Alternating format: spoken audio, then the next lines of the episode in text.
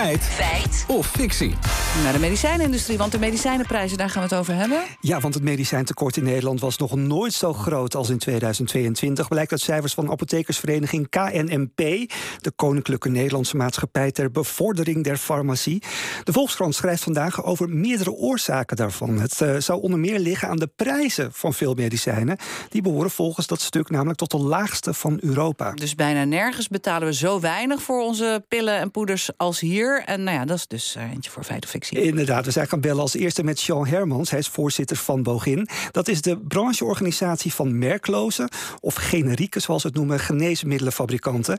Hij vertelt dat de medicijnprijzen vastgelegd zijn in de wet geneesmiddelenprijzen. In 1996 was dat een heel goed idee. Want toen waren de geneesmiddelenprijzen in Nederland waren ongeveer 20% hoger dan de ons omringende landen. En toen heeft, heeft de politiek gezegd, ja, hier moeten we iets aan doen. En hij heeft toen gezegd, geneesmiddelen mogen in ons land nooit meer kosten dan in de ons omringende landen. Maar de zorgverzekeraars gaan ook over de medicijnprijzen. Wat, wat is hun rol hierin? Nou, die zorgverzekeraars kopen de medicijnen in van de aanbieders... en ook zij moeten zich aan die wet geneesmiddelenprijzen houden.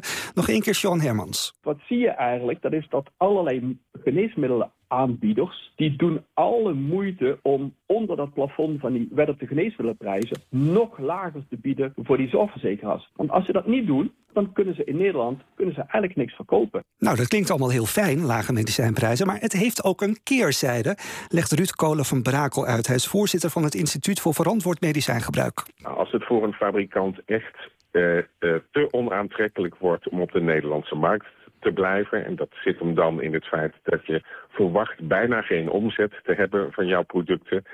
En je moet toch kosten maken om het product op de Nederlandse markt te houden. Ja, dan wordt het onaantrekkelijk. En dan krijg je de situatie dat fabrikanten hun producten van de Nederlandse markt weghalen. En dat is de afgelopen tien jaar ook gebeurd. En dat leidt tot tekorten.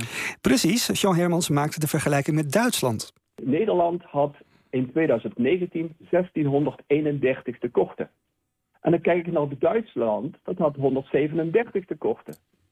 En wat is het verschil tussen Duitsland en Nederland? Dat is dat Duitsland twee kwakjes per doosje meer betaalt. Nou, die lage medicijnprijzen hebben dus ook nadelen. Maar klopt het wat de Volkskrant dan schrijft? Horen onze medicijnprijzen tot de laagste in Europa? Ja, het lijkt er wel op. Neem bijvoorbeeld een middel als uh, microginon, bij veel vrouwen bekend als anticonceptiepil.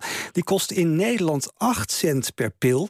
En in Duitsland 29 cent per pil. Het gaat om Ruud Kolen van Braken, uh, het gaat Ruud Kolen van Braken vooral om een medicijn die al lange tijd in gebruik is. De medicijnprijzen behoren tot de laagste van Europa als je gaat kijken naar de medicijnen die uit patent zijn. Het overgrote deel van de geneesmiddelen die in Nederland op de markt zijn en die uh, gebruikt worden, dat zijn middelen die uit patent zijn. Dan moet je denken aan cholesterolverlagers, maagzuurremmers. De meeste middelen die mensen gebruiken, die zijn uit patent. Ja, de meeste middelen zijn inderdaad uit patent.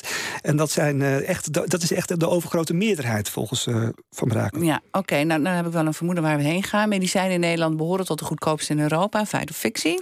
We beoordelen de uitspraak in het stuk van de Volkskrant als feit. En dat kan dus nadelen hebben.